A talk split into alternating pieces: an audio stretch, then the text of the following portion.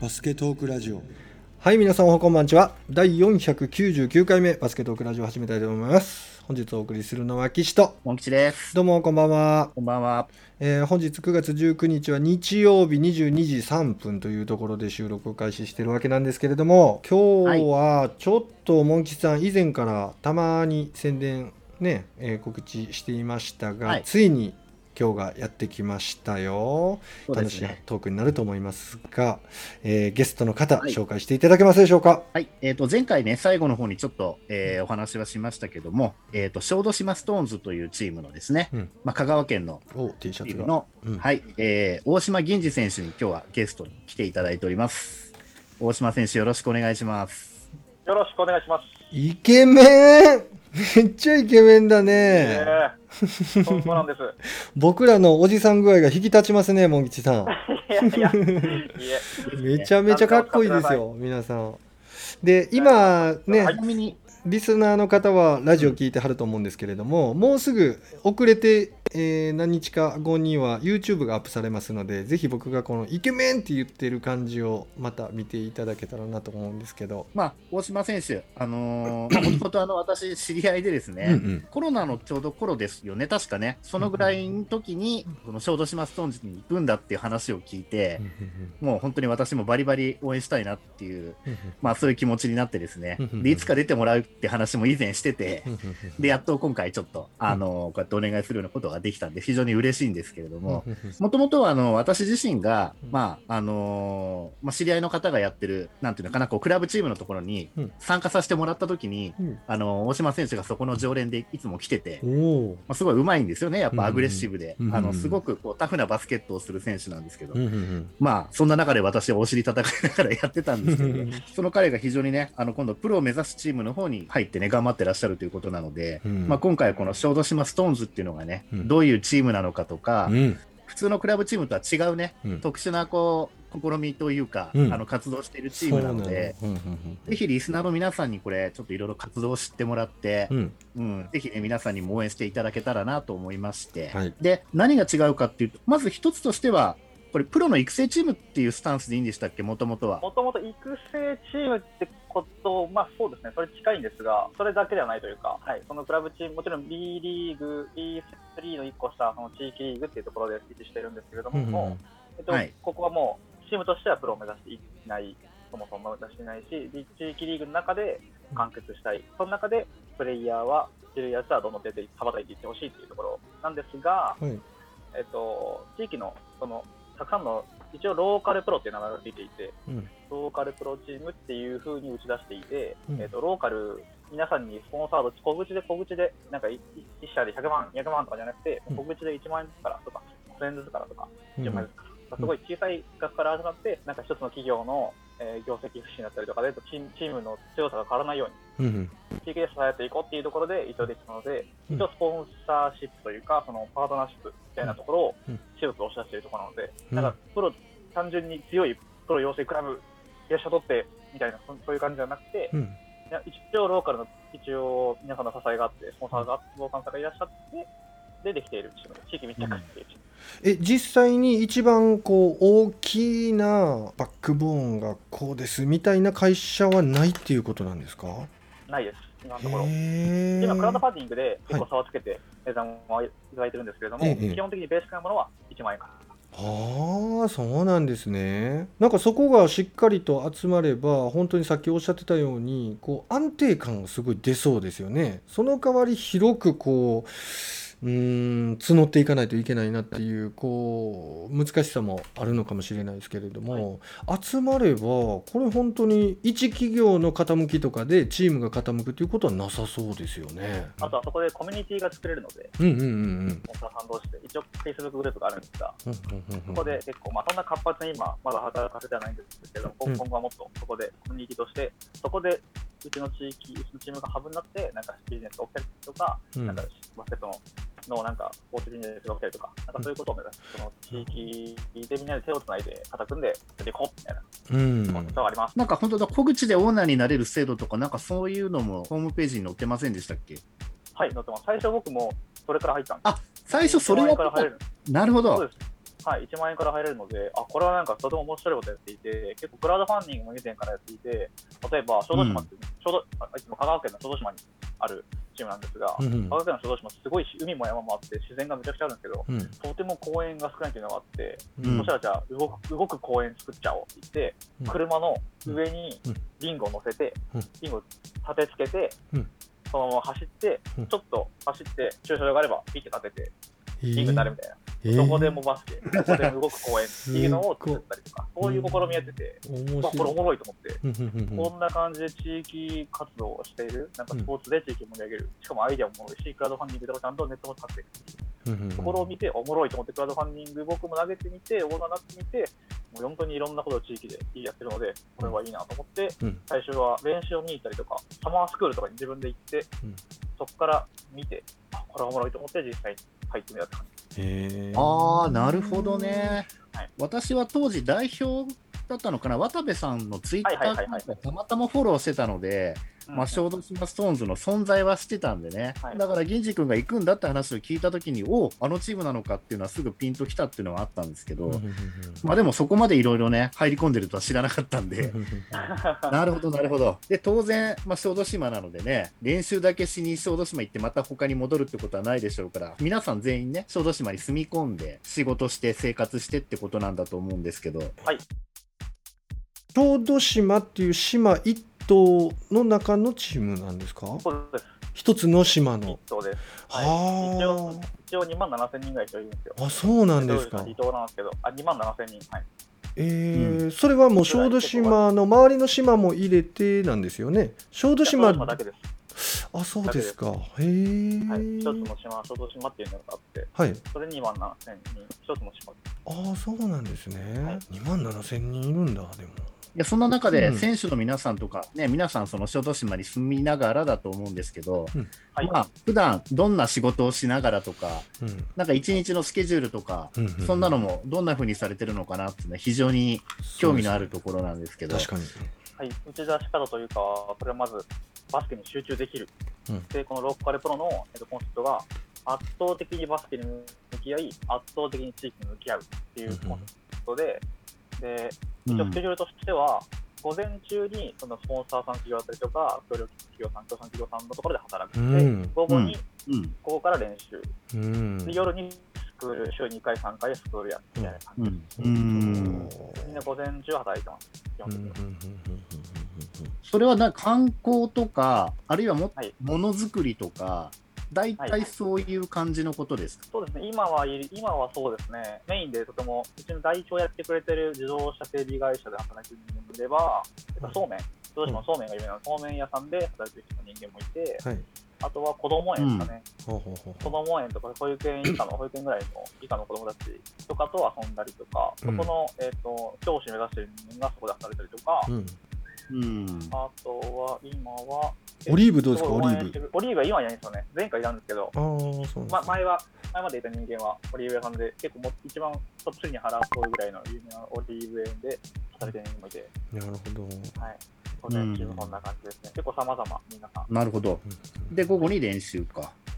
はい。スクールですね。スクールはどのカテゴリーなんですか？アンダー 18？ 12ですね。12か。はい。基本的には小学生で、最近はアンダー15もできます。はい。チームは立ち上がったんですか？アンダー15は。チームはまだ立ち上がります。ちょっとまだね、まだ5人は定期的には集まれてないんですが。ああ、そうなんですね。はい。結構ちょっとイベントが割と選手自身でみんなで考えて作ってみたいなことを。月に1回なりないし、月に1回ぐらいは必ずやっていて、結構それはみんな頑張ってます。もう住み込みで仕事しながら、もう小豆島のために動いてるって感じですよね。スポーツも含めてね、地域創生にもつながるっちゃつながりますよね。もうそれがメイン、それが最初のそのチームの発端というか、そのチームはさっきもおっしゃってくれたように、スポーツ地域総合型スポーツクラブの一環のバスケ部の方が始まったんですね。それまではサッカーがあったり、ボルダリングがあったり、卓球があったりとか、いろんなものがあって、でそれを行政と連携して作ったの最初の一般社団法人を総合型スポーツクラブで作って、そのうちのバスケット部門が今は少しずつ大きくなってきている、そのメインになってきているってやつです。小豆島スポーティーズっていうのがそのメインで、その中のバスケットが小豆島ストーンズと。そうです。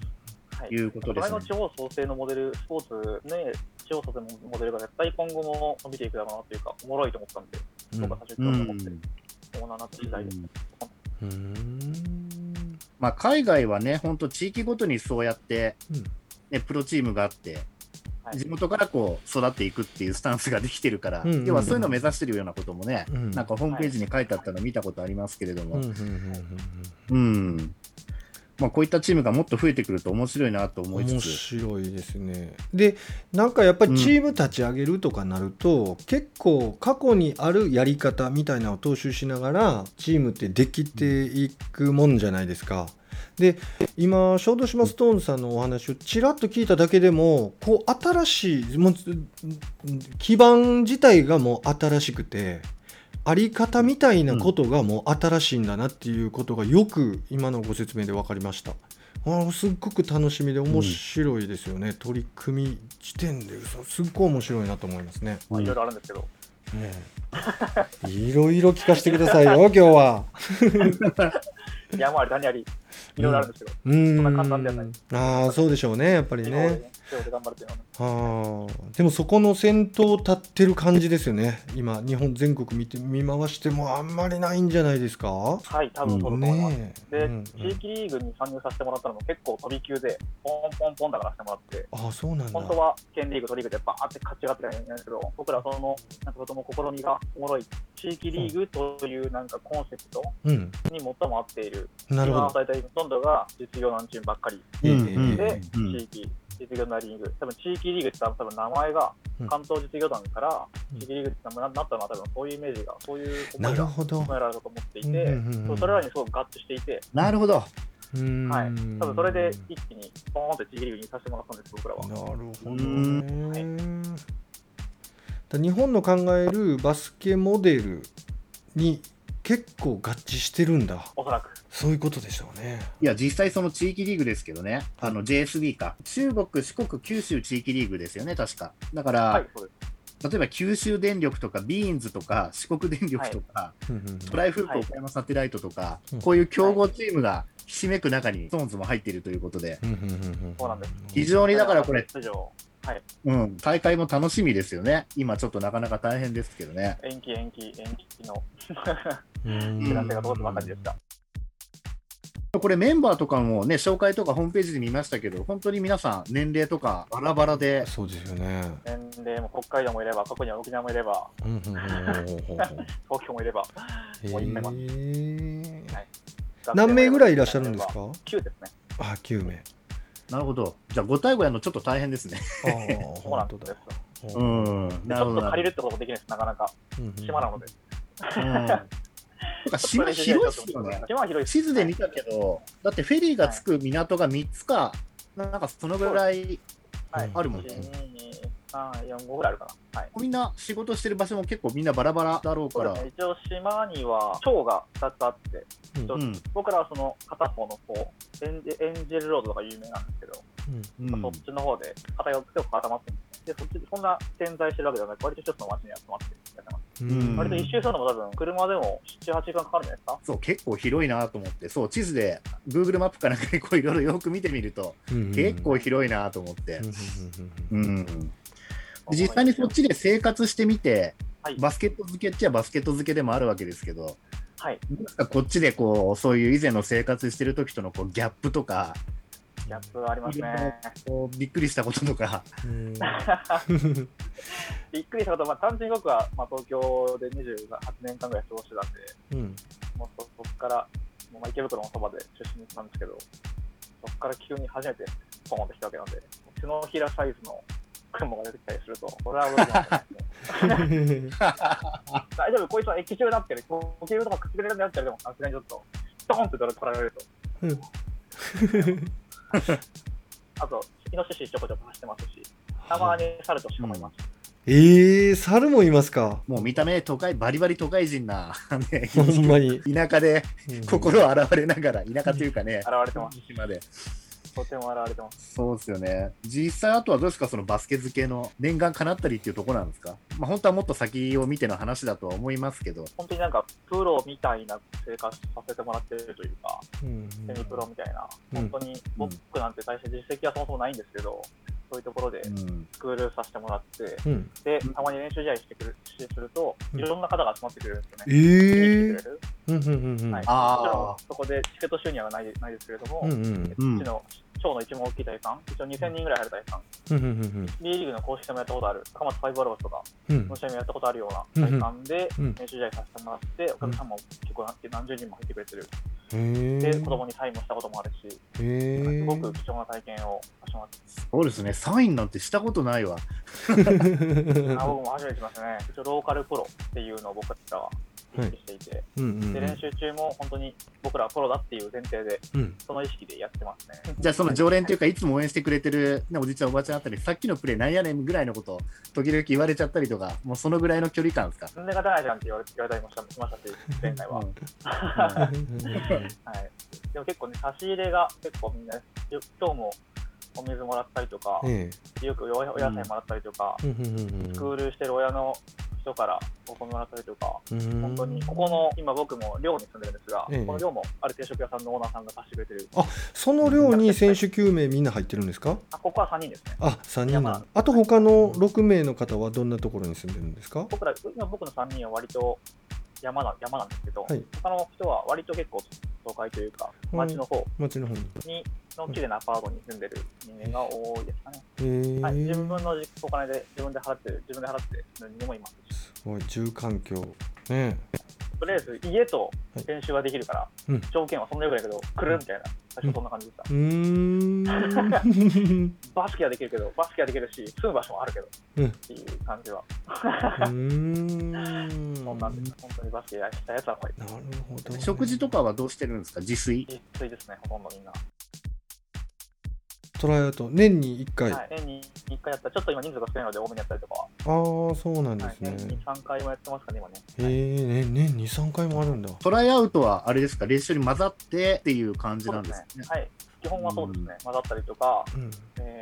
多かった時はもちろん、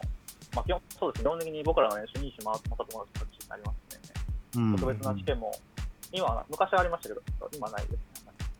で今回もコロナなんで、簡単に読めないんで、やっぱりビデオのプ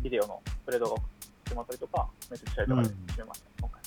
そうですよね、その辺のチーム事情っていうのもすごいちょっとシビアなところもありますよね。なかなか、はい、ね、良さそうな話ばっかりではない分も当然ね、あってないと思うんですけど、自然を利用したトレーニングとかもやってるんですか。砂浜走ったりとか、山走ったりとか。なるほど。それもそれはあれですか、自主練というよりもチームでちゃんと練習時間の中で外で走る時間とかそういうのも。そうですね、今回は特に、コロナで、体育館が使えなかったので、シャツが走ってました、仲間とか。あとは僕がここの家に住んでる理由は、下のガレージに筋トレルームがあるので、それで。なるほどね。ガレージ改造ってほとんどないけど、ラックとかこの自動車整備工場の働いてる子とかに作ってもらって、カリカリってラックみたいなの作ってもらってパイプで僕らそんな施設を持ってないっていうお金もないから自作してますよくいろんなものを。一緒にバスケやってたから分かるんですけど、彼すごいトレーニング好きなんですよね。ガンガンやっちゃうタイプなんですよね。まあそういう環境はじゃあすごい向いてるというか、ちょうどいい環境で良かったですよね。そうですね、はい、本当にみんな手作りです。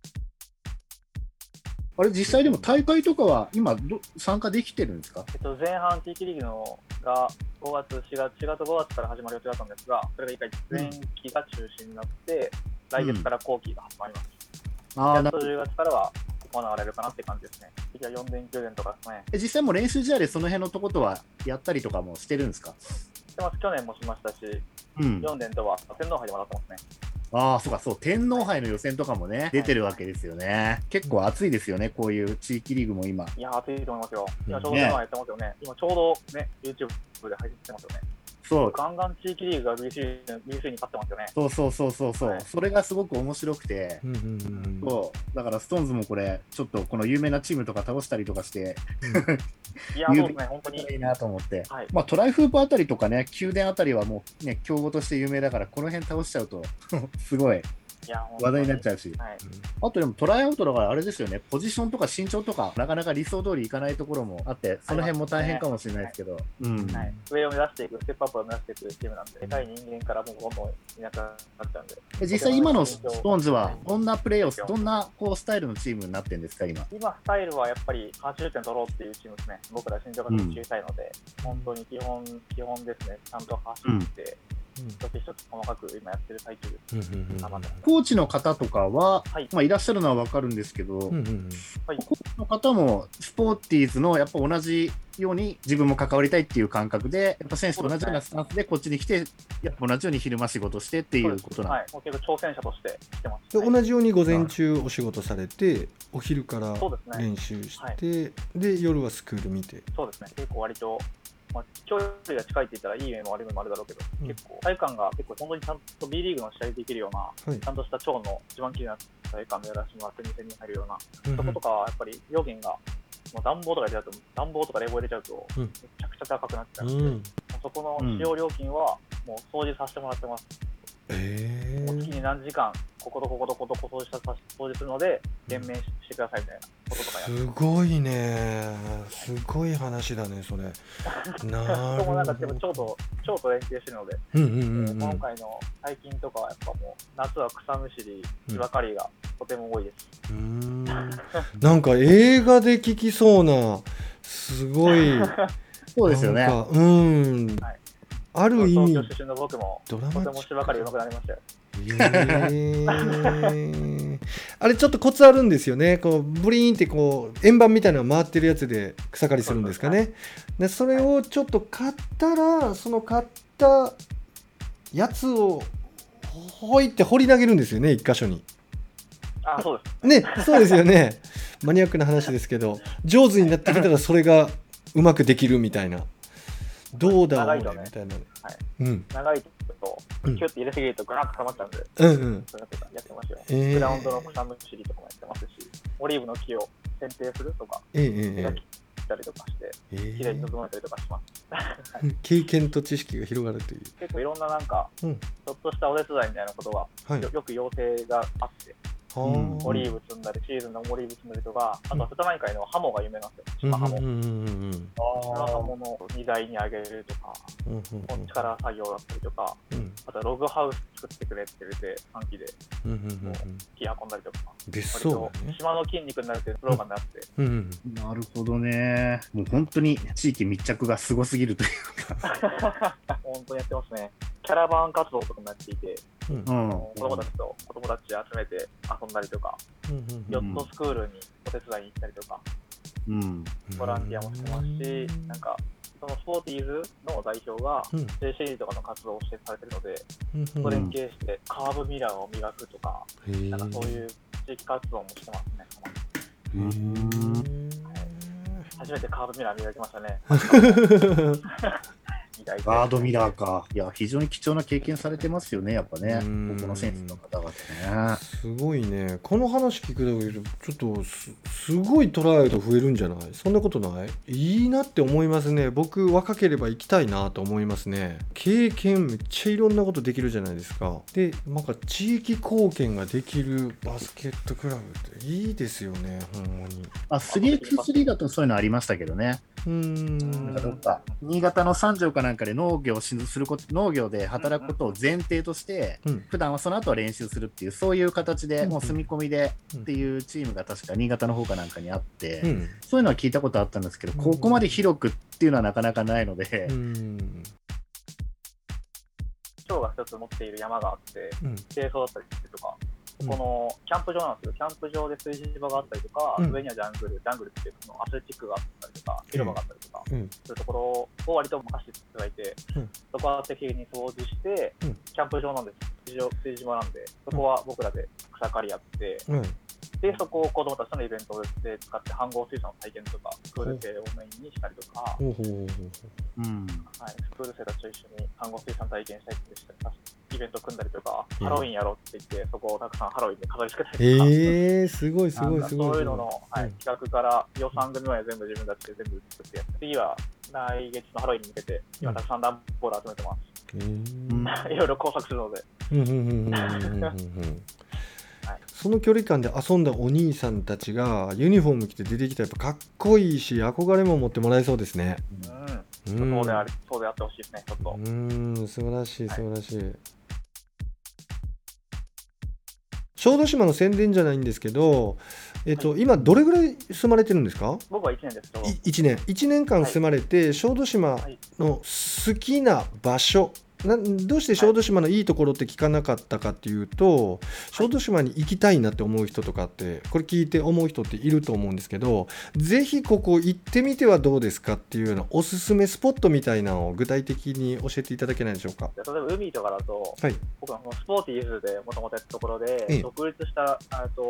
こから独立したクラブとかがあって、島遊びっていうんですけど、そこで一つの 浜辺のキャンプ場を、その団体が使っていてサップしたりとかトレーニングしたりとかキャンプしたりとか、本当にサンセットのサップとかはむちゃくちゃもう本当に綺麗です。今日も何人かチームメイトが行ったんですけど、サップしてコベっていうところですね。こうマリンスポーツは波がないんでサーフィンはないですけど、東京の穏やかな海系はやっぱり多いですね。場所か、はい、海辺のカフェとか、あと今日も行ってきたんですけど、なんだ小豆島に88カ所のお寺があるんですよ。そんなにあるの？島に、はい、四国にも88、四国の香川、徳島、愛媛、高知のに88カ所あるんですけど、そのなんかおその辺の巡りは有名なんですけど、小豆島だけでも88カ所あるんです。でそれも88カ所巡りっていう名前なんですか？そうです。巡るんですね、そこ、はい、皆さん。そこのね、三角寺院とかがたくさん結構あって、何個あるんだろうな、結構1個ぐらいのかな。三角寺、すんごい険しい山を登ってって、長いところ、むちゃくちゃ長くて、これどこまで行くねみたいな感じで行ったら、もうちょっと広がったら絶景が広がってるみたいな、何個も3個も4個もいっぱいあるんですよ。そこはまだまだ巡りたいというのは。鎖を使ってマジで鎖使ってこうやって登っていくみたいな、本当に話したら死ぬみたいなのがあるんです。すごいね。これまだ話したら死ぬけど大丈夫みたいな感じのところを登って、そのちょっと上がった時はむちゃくちゃ絶景だったりとか、今日もそこでライブをしてて Facebook ライブをしてて、小豆島の絶景ポイントを紹介しつつクラウドファンディングを宣伝して、いいですねいいですね。それは観光行きたくなりますよね。あと小豆島で美味しいお店、美味しいお店は一つ目はウチンクってとこですね。小豆島弁で我が家って意味なんです。そうなんですか。初めて聞いた。そこではうちは割と選手が今最近はあれですけど、たまにバイトし人が足りなかったらバイトしに行ったりとか、それなのはそこのパーソナルトレーナーの方がいらっしゃるんですけど、さっき言ったさっきのそのサップとかキャンプとかサップの自然トレーニングする団体とコラボして作ったタンパク質抜群の筋トレ飯みたいなサルーテサルーテがあるんですよ。小豆島で採れたお野菜と鶏肉とみたいなのがバーって入ってる、めちゃくちゃ美味しいものがあります。これは行かなきゃいけないところですね。モン吉行きたいね、もう。これはめちゃくちゃ行きたい。いっぱいあります、いっぱいあります。あと、今働いてる、どさんこっていうところがあって、どさんこさんっていうのがあって、そこは定食屋さんなんですけど、本当にあったかい、メニューがめちゃくちゃあって、ラーメンから、カツから、なんかフライから、たくさんあって、本当に行列絶えない、愛されている。だったりとか、あとは僕らのチームも最もって言っていることをしてもらってる居酒屋さん、歌丸っていうのがあって、歌丸さん、はい、そこは僕の同世代の子が経営やってて、もうすんごく推してくれている、応援してくれて、お店にはポスター貼ってくれて、もう差し入れしてくれてみたいな、そこも料理がとても美味しい居酒屋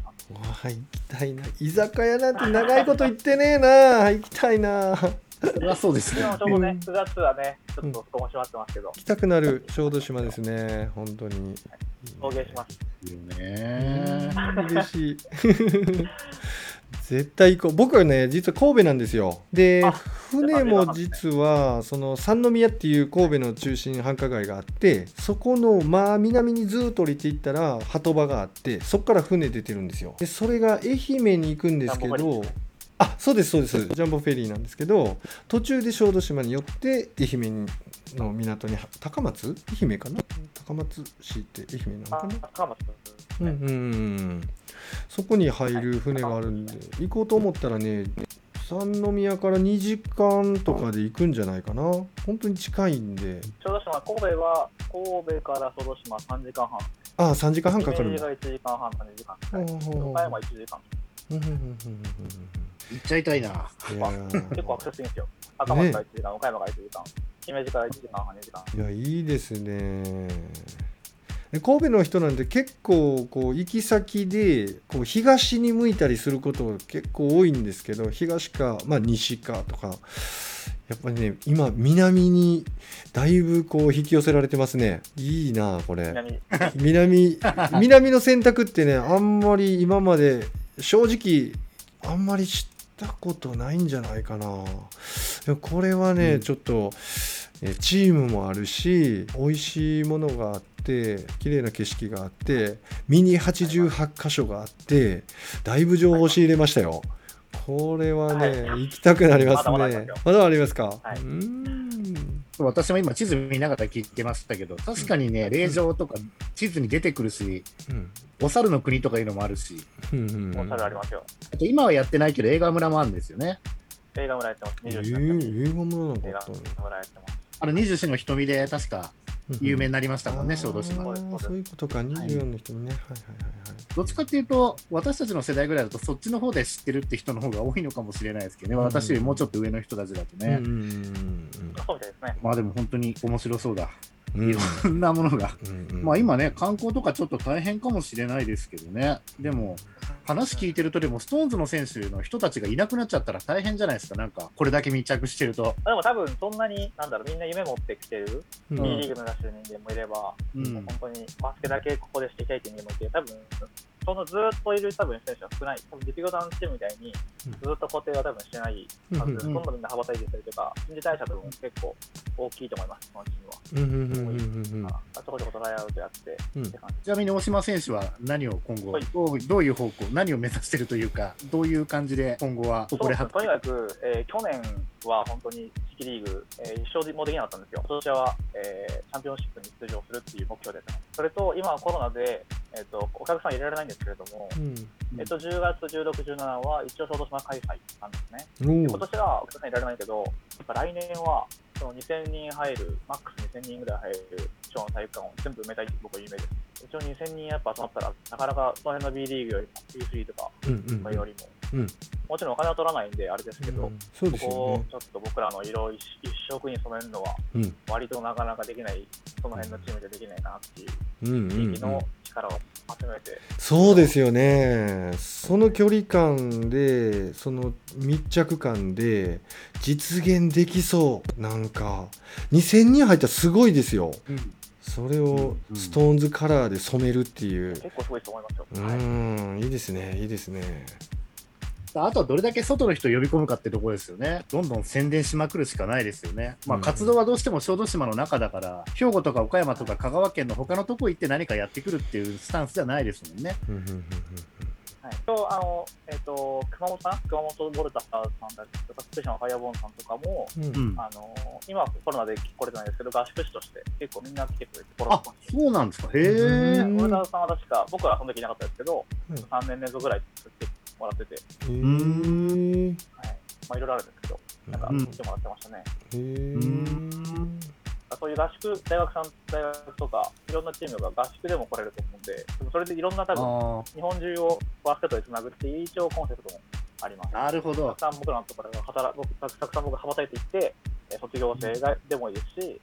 合宿で来てくれる人もいいですし、僕たくさんバスケットで日本中とつながりたいっていう思いはあります。それは素敵な考えですよね。ちなみにもうずっといいとこしか行ってないです。今のところ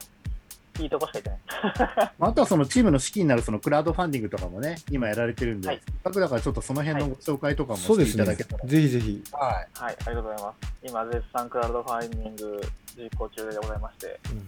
うん、地域リーグに行くためのお金ですね、うん、僕らはまず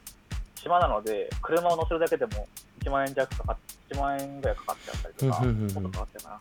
車のサイズによっては、うん、この島を出て向こうで宿泊しなきゃいけないっていうふうになると、うん、本当に150万から200万ぐらい必要だっていう計算があってって、うん、なので今そのコロナでプログラムもできない、うん、結構みんなそれぞれが筋トレの得意な人間が筋トレでお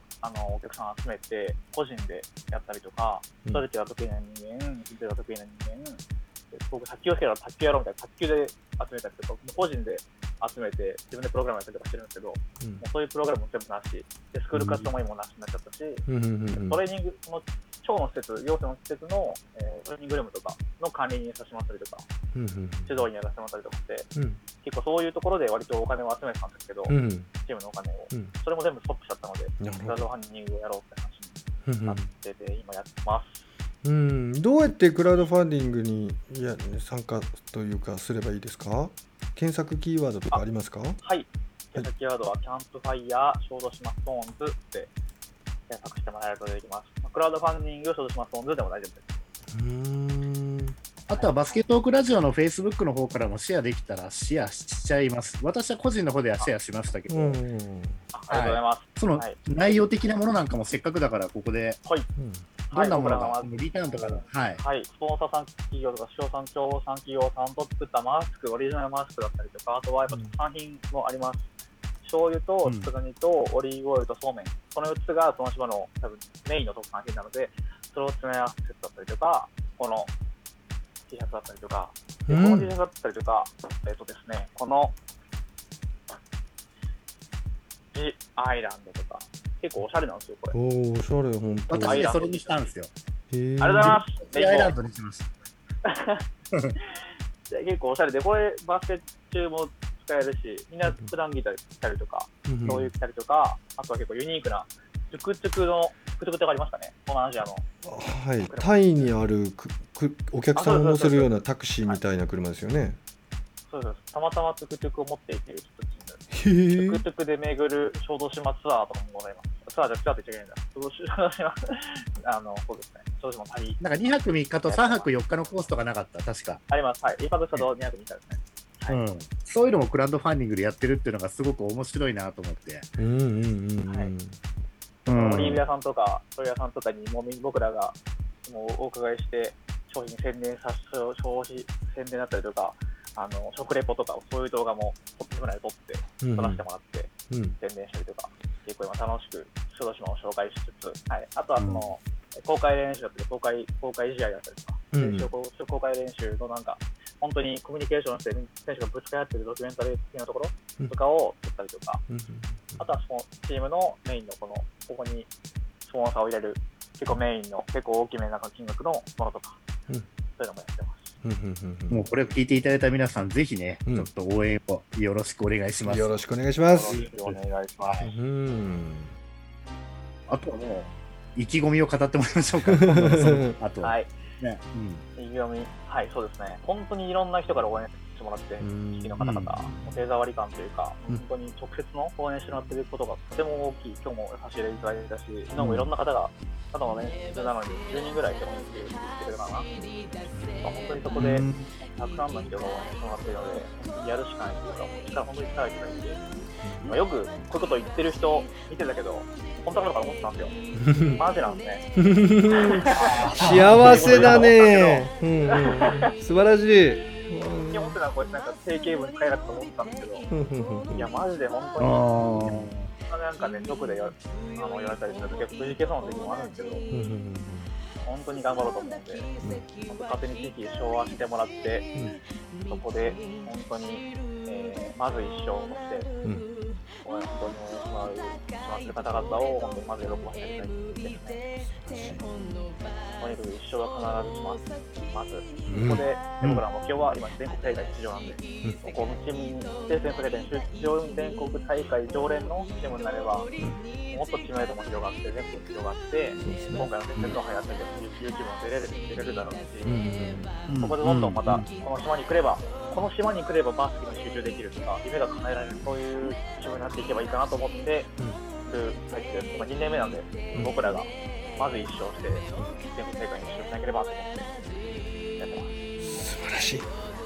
ちなみにこれ最初に聞けばよかったんですけど、大島選手の得意なプレー、得意なプレー、その辺のところもせっかくなんで、藤森さんもちょっとご存知かもしれないですけど、にぎやかしてるもうひたすら声出してますね、僕ね。練習とか、本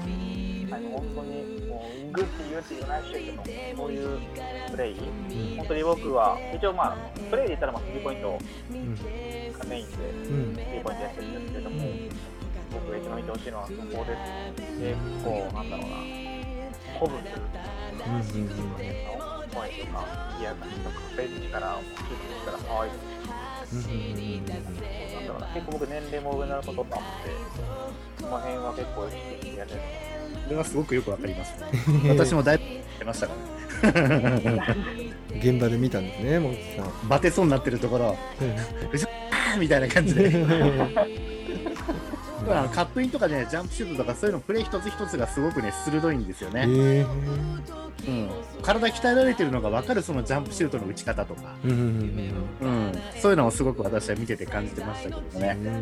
もうそういうこう YouTube とかね、テレビのモニター通して彼のプレー見れるのをすごく楽しみにしてるんですけどね、もうぜひちょっと彼をね、こうやってこういう場で紹介したかったのと、本当に応援したい気持ちがあるのでね、ぜひ出ていただきたいなと思ってたのが叶って、よかったなと思ってます。ありがとうございます。こちらこそ。今日はこんなところですかね。そうですね。ね、これまた大島選手出ていただけるんでしょうか。いくらでもあります。まだまだ。ね。出させてください。ね、小豆島ストーンズ、皆さんよろしくお願いします。ありがとうございます。よろしくお願いします。あと犯人よろしくお願いします。誰か連れて一緒に出ていただいてもいいですね。はい。そうやね、今度橋本くんかな、僕覚えてくれてるのかな。ぜひちょっと声かけといてください。岸さんと喋ったよつってよろしくお願いします。はい、今日はこんなところで終わりたいと思います。皆さんも499回目のバスケトークラジオ楽しんでいただけましたでしょうか。本日お送りしましたのは岸と小豆島ストーンズの大島銀次選手にゲストで来ていただいておりました。今日はありがとうございました。ありがとうございました。See you next time. Bye. 手が消えてるけど。よろしくお願いします。